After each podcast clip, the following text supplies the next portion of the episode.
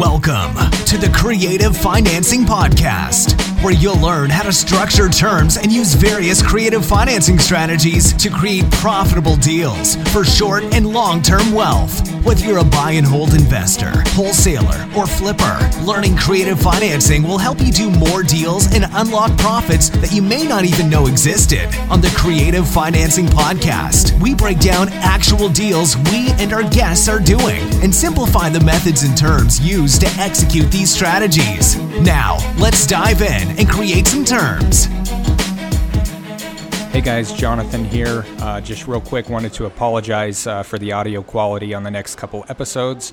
I was using my good mic, but uh, I was at a coffee shop and we were recording over um, the uh, over a Zoom call. So um, we were doing a video recording of it, which we're going to be putting on our YouTube channel. Um, so you can see that there. But uh, the uh, internet connection was a little unstable at times. Um, so if uh, if you get that, um, I apologize, and then uh, there might be some background noise. So just wanted to uh, let you know about that.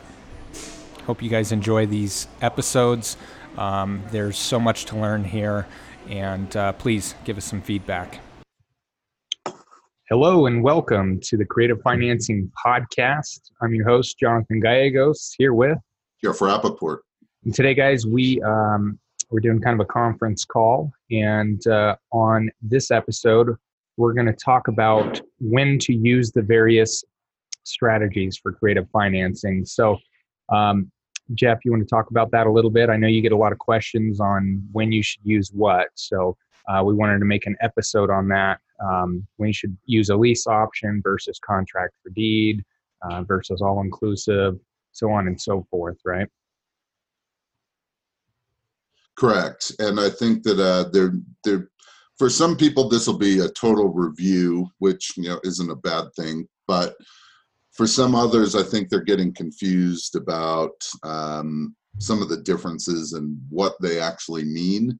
Uh, and some of them are interchangeable where you could use uh, it's kind of up to you. And but you need to know what the the potential consequences are of using one strategy over another. So i thought this would be a good time. We haven't covered this for probably like a year. And uh, it'll be a good review for some, and for others, it'll be hopefully uh, very helpful in terms of you know what kind of strategies to look at. Okay, so I uh, guess let's just start with the five, right? Well, let's talk about uh, let's kind of group them because uh, because we're dealing with people all over the country. Uh, some of the terminology we use may not actually apply to them. It, but it does, but it doesn't because there's just different terminology. So let's kind of group them. That way people can get a little better idea of you know how they all work. Okay. So, the, so we have what's called the lease option. Okay, lease option is pretty straightforward. It's a rent with the option to buy. Uh, so you actually have a lease. Uh, the seller stays on title. Seller maintains all the tax benefits. Uh, ownership uh, what the tenant buyer gets is uh, control of the property, so to speak, and uh, with the option of buying at a certain price within a certain amount of time. Okay. Lease options are are great. I don't love them when you try to stay in the middle, what we refer to as a sandwich lease option. Uh-huh. there's some issues, and um, there are ways around it, so don't get me wrong. Uh, and if you want more information about sandwich lease options, there's two people that I think are super.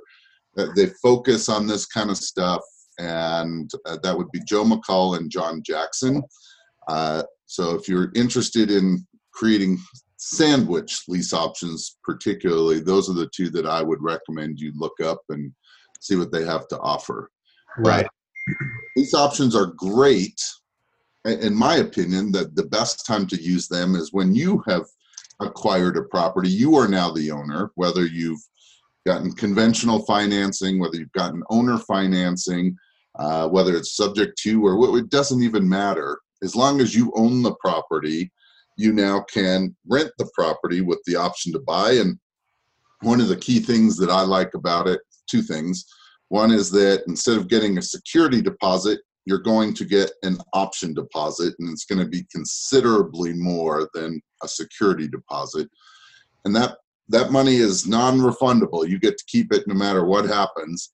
That money gets applied toward the purchase price if and when that tenant buyer buys. Uh-huh. The second thing that I really like is that I've always given all of the responsibility of the maintenance and repairs, all the utility costs, everything to the tenant buyer. I usually give them like a 60 day window. Uh, so for the first 60 days, uh, while they're getting used to the property and figuring out what works, what may not work, that at that point, when 60 days comes, they're now responsible for everything. And so if the furnace goes out, they got that, that's their issue. The roof starts leaking, it's now their issue. Those are the real benefits of uh, the lease option. And it's a pretty easy sell to the seller because in reality, all they're doing is renting their property with the possibility that you may purchase somewhere down the line. Right. Okay. It's pretty straightforward. I mean, lease options are pretty easy to understand. They're simple and they've been around for a very long time. Yeah, and most people understand them. I think really where uh, the concern is is that uh, at least for me, when when you try to stay in the middle, yes, you can put a notice of interest or um, I can't remember what it's called, the memorandum of something uh, uh, on title to kind of cloud the title. That way, you're you know you're not getting cut out of the deal, but uh, there are some issues for you to get paid at the end. It's not an issue up front. You can get your monthly cash flow. It's getting the equity at the end that is a little messy, and you've got to you either have to deal with the seller or you've got to deal with a lender and uh, i don't love it uh, that that wouldn't be what i would do yeah yeah and the reason for that is just because um, you you're not the owner on title so that's kind of one of the drawbacks is when you're not the owner on title nowhere on title yeah exactly you're not you're not on title so i mean you're you're trying to get paid in the middle between the buyer that you lined up and the seller. And so um, I don't know how you would just maybe escrow or bill bill the escrow company or do a title invoice. I'm not sure what. Yeah, there there are some issues, and uh, sometimes you've got to go back to the seller and work something out. In which case, you'd probably be letting the seller know how much money you're going to make, uh, which I don't love.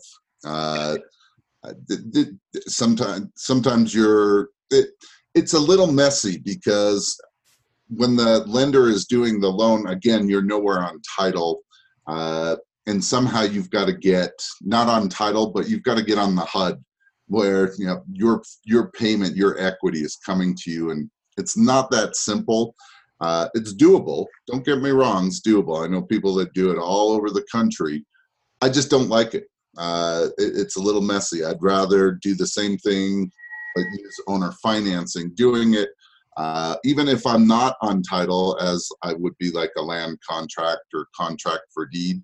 Uh, right. There's still uh, there is you are still going to be in that um, that uh, what is the term that I'm looking for? The you're you're going to be in uh, well uh, that chain of title. That's what I'm looking for. Chain of title.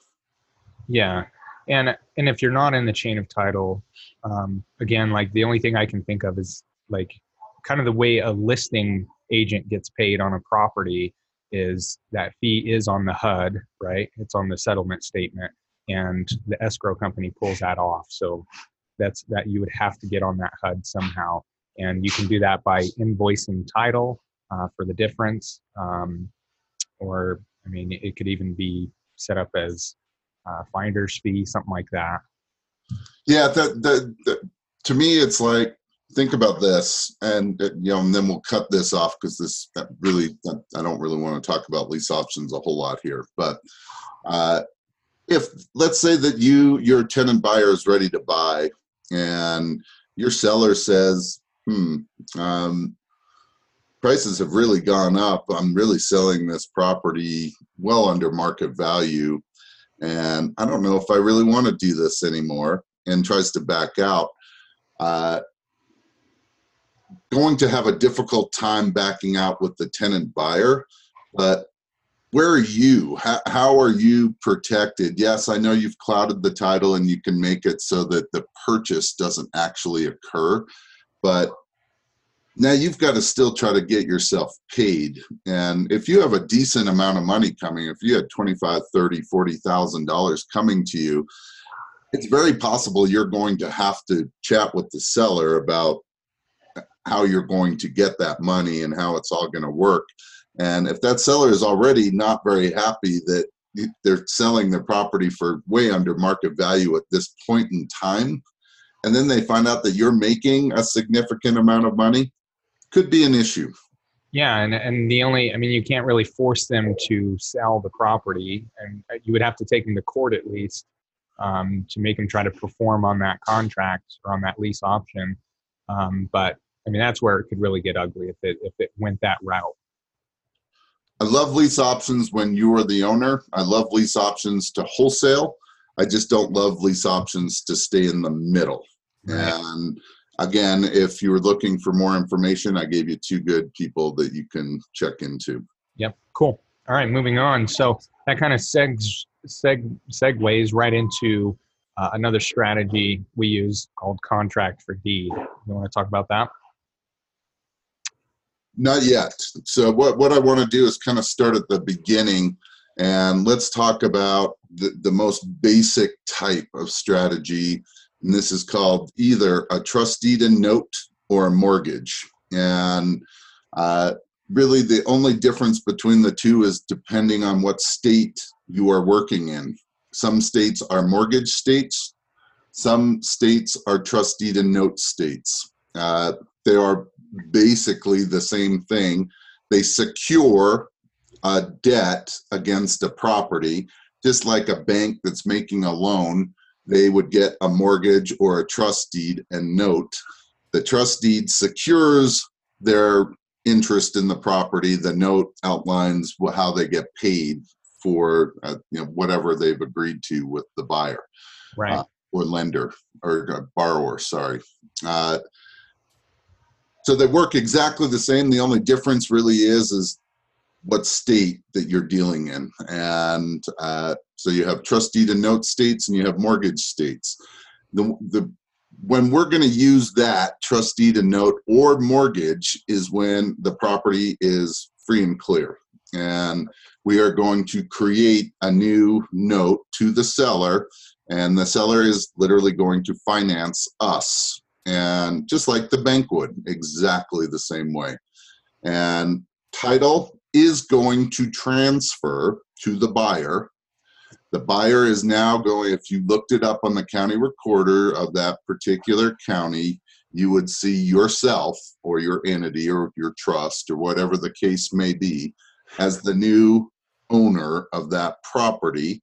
And if you dug deeper, you would see a trustee a note, or a mortgage back to the seller. Is that clear? Yeah, yeah.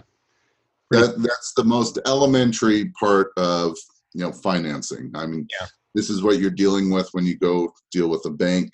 Uh, it's the same exact thing that you're dealing with, except with the seller.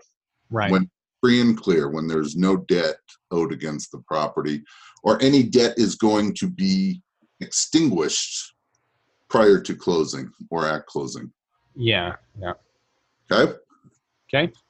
All right. So now let's talk about um, the next, which is when we're creating a note and there is underlying debt on the property. Uh, and we're going to leave that underlying debt in place. basically three different types of strategies that you would use. One is called an all inclusive trust deed and note, That would be for all the trustee to note states, Uh-huh. Where we're basically creating a new note that's going to wrap around the existing note. Along those same lines, we have what's called a wraparound mortgage. That's for all the mortgage states. And same thing, we're creating a loan that wraps around the existing debt. Right. Okay. And then the third one would be subject to the mortgage, which is, uh, in essence, the seller is deeding you the property, and you are you are now the owner of the property along with the debt that's already on it. The debt remains in the seller's name. The seller is responsible for that debt. If that debt does not get paid, that comes back on the seller, not the buyer. Uh, but you now own the property. People love subject to the mortgage. I do as well. You just got to be super careful how you deal with it because there are potential issues that can come back to you down the road that you're you didn't want, you didn't expect, and you really shouldn't have to deal with unless, of course, you stop making payments on the debt. Yeah, and one thing we always mentioned on our podcast is that you don't want to, uh, for the long term, you don't want to just wholesale it. Um, and I mean, because if your buyer falls through on payments down the road, um, then you know that's that's where it can you can get into trouble. Or you know, long term, if the seller wants to get another house, buy another house at some point, that that can be an issue as well. And we'll talk a little more in depth about that in just a minute. Okay. But subject to, again, you are actually receiving the deed. So title is transferring. Uh, the debt is staying in the seller's name. And you then have some agreement that you will continue to make those payments for whatever term that you decide uh, into the future. Right. Uh, and we'll, we'll talk about some good and bad with some of these, but let's talk about how the all-inclusive and the wraparound work. Okay. Uh, so if Jonathan, if you had a house that uh, you're selling to me for a hundred thousand, you owe fifty on it, and I offer you eighty thousand dollars, and uh, I'm going to give you ten thousand dollars down. I want you to have a note for seventy thousand. Is that correct? Yeah. Okay. So now I'm going to create terms on that note. And one of the things that I need to know is, hey, what are the terms on your underlying note? Because really wouldn't be worthwhile for me to make terms that are that don't at least match or exceed your terms on your underlying note. Right. And when I say that, interest rate doesn't have to be the same, but the monthly payment needs to be at least as much as what you're paying. I don't really want you coming out of pocket Yeah. every month to to cover your mortgage. yeah, there can be a um, deficiency. Yeah.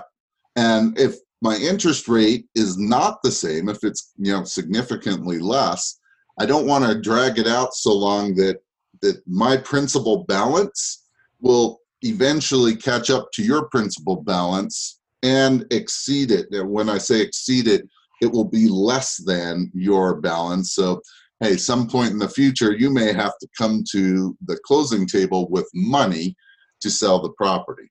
Right. So th- those are some of the things that you need to be aware of. But w- what we're doing is creating a new note and we're wrapping that around that. So in essence, if I now own your property, you've sold it to me, title has transferred when we do this kind of deal, all inclusive or wraparound. I am now on title. I now pay, let's say, and I would always recommend this set up a third party escrow service anytime that there is an underlying loan. Mhm. I will make my payment to the under to the escrow service. They will then make the payment to the bank, the underlying loan. Whatever is left over, they will send to the seller. They will also, if escrow needs to be set up for taxes and insurance, they can set that up. If it's already in your loan, your underlying loan, they will pay that payment to the bank and the bank will separate that out taxes and insurance um, and that's how the the wrap or the all-inclusive work. So keep this in mind. And let's go back really quick. So lease option, we know that every loan that's made at all, really, unless it's an owner finance loan, any kind of conventional loan, has a due on sale clause in it. And that due on sale clause means that if I transfer ownership of my property, the bank has a due on sale clause that means that they have the right to call that loan due if you don't pay them off. One of the misnomers out there is that it's not illegal to do all of this, but you need to be aware that the bank has that right. Now, should that worry you? Not really. Um, I've been doing this 19 years, have had one loan, wasn't even called due, but they made me assume it, but they did it without any qualifying, so I didn't really care. And to be honest, if I had to do it all over again, I probably just wouldn't even respond to them. As long as they continue to collect payments, they can't call the loan due. They would literally have to stop taking payments and take this performing asset and make it a non-performing asset. But as a lease option, you don't technically violate any due on sale clause. Right. As a subject to, you are absolutely violating the due on sale clause. Yeah. Trust or trustee to note and mortgage, you're not because there's no loan. All inclusive and wraparound, you are. You are violating uh, title has transferred to someone else, you have not paid off the bank, you are violating the due on sale clause. So I wanted to make that clear um, yeah. that uh, some of these, uh, the, the reason why you need to know how some of them work is because hey, sellers are going to have some questions. You need to know what the possible consequences are. You need to understand when to use what in what situation. Right. Okay, so w- was I clear enough on wrap and all inclusive? Yeah, I think so. Okay. So now let let's deal with the last category, which is contract for deed, land contract. Uh, those are the probably the two most popular names. But there's agreement for deed. There's uh, it might even be bond for deed. I mean, there's a number of different terms out there that basically mean all the same thing. And it works exactly like uh, the trust deed and note or the all inclusive trust deed and note, except for one major difference, and that is title does not transfer. Right. So the seller remains on title. You have what's called an equitable interest in the property. You are the owner. You are allowed to do what you want with the property. And you know we've used this example a number of times but it's exactly like buying a car. When you go to the car dealership and you pick out a car you fill out the paperwork you get financing you leave with that car that car belongs to you. You own the car. However you don't have title to the car. Title remains with the bank. Right. You sell that car or you pay it off you then get the title. You, know, you wouldn't get the title if you sold it, but uh, title would go to someone else. Uh, same exact thing here. So as contract for deed, um, land contract, and all the other terms out there, no title will transfer. So technically, and I say technically because there is a lot of gray area here, but technically you do not violate the due on sale clause.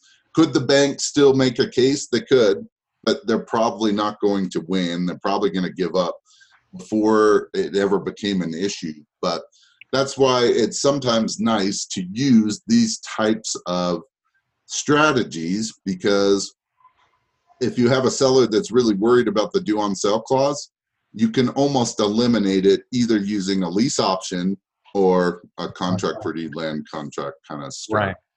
And and one thing here, Jeff, that in, in our market there there is a known bank that um, that that we know of here in, in Utah that notoriously calls uh, loans due if if they know that title has transferred.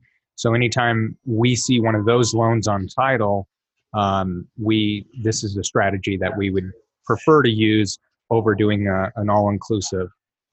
Yeah. And we've done episodes. I, I know that we interviewed Jeff Braylio at one point. We talked about trust, a way of kind of disguising any kind of transfer. Uh, and there's a number of different ways to help protect yourself. We've talked about uh, leaving insurance in place so that you're not sending a red flag to a mortgage company. And so go back and listen to some previous episodes if you want to know. Hey, there there are always ways to protect yourself.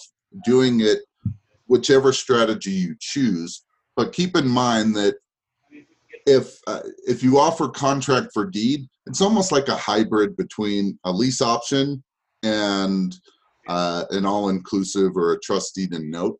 It's it's kind of like in the middle because it's a little more than renting it. You're not renting it; you're selling and you're buying, but at the same time, the seller's remaining on title. So, right it, to me, it's a little easier sell to the seller, uh, and one of the other things, and this again is dependent upon your market, that by using some of these contract for deed or land contracts, um, and we should talk about uh, this, is one of the key reasons why you would use one over the other is how does your state or the state that you're working in handle default?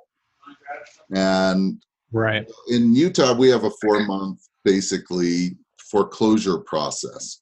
So if we do a trust deed and note or uh, or mortgage, we wouldn't do a mortgage, but depending on where you are, you're you're looking at a foreclosure process. So if you're in somewhere like Utah and it's four months, you should know that. Hey, it's going to be a minimum of four months to get the property back in case of a default. In some areas, that there's they have uh, redemption periods, which can last up to a year and uh, so th- those might not be places where you want to use owner finance. You might want to use something a little different. Uh, and it might be contract for deed, or it might be land contract, or it might be a lease option. But you want to know what the default process is and how long of a period, and that will help dictate a lot more of what you're trying to accomplish. Uh, lease option, it, there is no foreclosure, it's an eviction. Uh, contract for deed and land contract may have some benefits, and that would be is that in Utah, at least, we have a forfeiture process where you can get the property back in about half as half the amount of time as a foreclosure. Um, you know, 30 to 60 days, which is more like an eviction here. Yeah. Uh, and if if you have that in your area that might be something that you want to look at you also may want to look at hey am i buying this property because if i'm buying it i'd prefer to have title T- having title is the the strongest position uh, so if i'm buying it i may want to be on title so i'd probably look at doing uh, hey i'd rather do a wraparound or an all-inclusive or a trust deed or a mortgage, so I'm on title, even a subject to. If I'm wholesaling or uh, I'm going to stay in the middle or something else, uh, I want my buyer for sure to be on a lease option or land contract or contract for deed because hey, if they default, I want to be able to get the property back in the, the quickest way possible and not have to wait four plus months and continue to make payments during those four months where I'm not receiving any income. Yeah. Okay. Uh, Does that make sense? Yeah, absolutely. And uh, so the advice is talk to your local real estate attorney in your area, um, and yeah, and, and, talk to your accountant um, if you you know if you need that kind of counsel. But uh, you got to find out what that is in your state uh, Jeff, we're kind of right at time here. Do you want to keep going on this or you want to cut it? No, I think um, uh, really what the whole goal of this was is to make our listeners think a little bit about what process they're trying to what what they're trying to accomplish right uh, you know what the default process is and um, and what's best for all the people involved and Uh, so I wanted to just be clear. I've gotten a lot of questions and a lot of confusion about when to use what. So I just thought it would be a good idea that we kind of try to straighten that out. And if there's specific questions, call in. Yeah, let's let's deal with them so you're not out there in total confusion. But these are the main types of strategies that are used regularly throughout the country. And you've got to understand which ones are one going to work best in the market you're working in, what's going to work best for you, for the seller, for a potential buyer, and what the different consequences are with them. Love it. Love it. Thank you, Jeff, for sharing that knowledge. Um, and we have kind of gotten, you know, a little deep into the weeds here, but uh, we've always told our listeners if uh, if you don't understand what we're talking about with our podcast, you should go back and just start from the beginning because that's the best uh, the best way you're going to learn it and uh, comprehend it. Um, you can. And I really think that's the issue. Is I think a lot of people when they get introduced to the podcast, they start at the latest. And our podcast is a little different. It's more a little instructional. You got to start at the beginning. That's yeah. where you know we talk about the different strategies, the pros, the cons, the whatever. Yeah, our uh, our podcast is a master class on creative financing, um, and it's very instructional. It's not. Hopefully, it's a little entertaining, but I don't know. But uh, it's kind of what differentiates us, Jeff, from from some of the other podcasts out there. Anyway, guys, uh, thanks so much for listening. Um, we greatly appreciate your ear. Um, we encourage you to pass this on to any anyone you may know that uh, is dabbling in real estate or is wholesaling or flipping houses, um, because anyone can anyone who invests in real estate can benefit uh, from from this information. Uh, guys, you can reach us on our hotline with specific questions um, at 877 409 8090. Again, 877 409 8090. Uh, you can leave us a comment there. Um, if you have any questions, uh, please, please uh, give us a ring because we would really like this show to be uh, more of a show around answering your guys' questions about creative financing. So give us a call there. You can also reach us on the web at www.thecreativefinancingpodcast.com. That's where all of our episodes are. Um, and we're on Facebook, the Creative Financing Podcast there. And we also have a YouTube channel, the Creative Financing Show. Um, so when we do these videos, we're uploading it to YouTube. So you can find us uh, all those places. So we're kind of out there now. Any last words, Jeff? Uh, just a couple of things. One is that you know we're working on some pretty cool things that will uh, um, start figuring out ways to get out there. Um, videos of me working through uh, calculations and uh, how to put together offers on particular deals. And uh, I do have an apprentice program. I'm looking actually have two apprentice programs. Uh, pretty much easy to work with. Um, uh, just contact us and I'll tell you all about it. But looking for people all over the country. Um, one instructional, two just kind of a, a way to JV. But uh, we'll give you all the information. Just call into the hotline, leave me your name and number, and I'll get back with you. Perfect, guys. Until next time, create some terms. Thanks for listening to the Creative Financing Podcast. We need your feedback to continue to bring you the best strategies in creative financing. So please subscribe, rate, and review the show on iTunes or wherever you get your podcasts. We greatly appreciate your ear and please pass this on. Until next time, create some terms. This show offers general information on creative financing strategies and real estate investments. Nothing contained herein should be considered personal, legal, or financial advice. Every state has individual laws governing the use and type of documents used to execute strategies discussed herein. You should consult with a local licensed real estate broker and attorney before relying on any information contained herein. Information is not guaranteed, and opinions of the guests are their own. Profits are not guaranteed, and there's always inherent risk in real estate investing.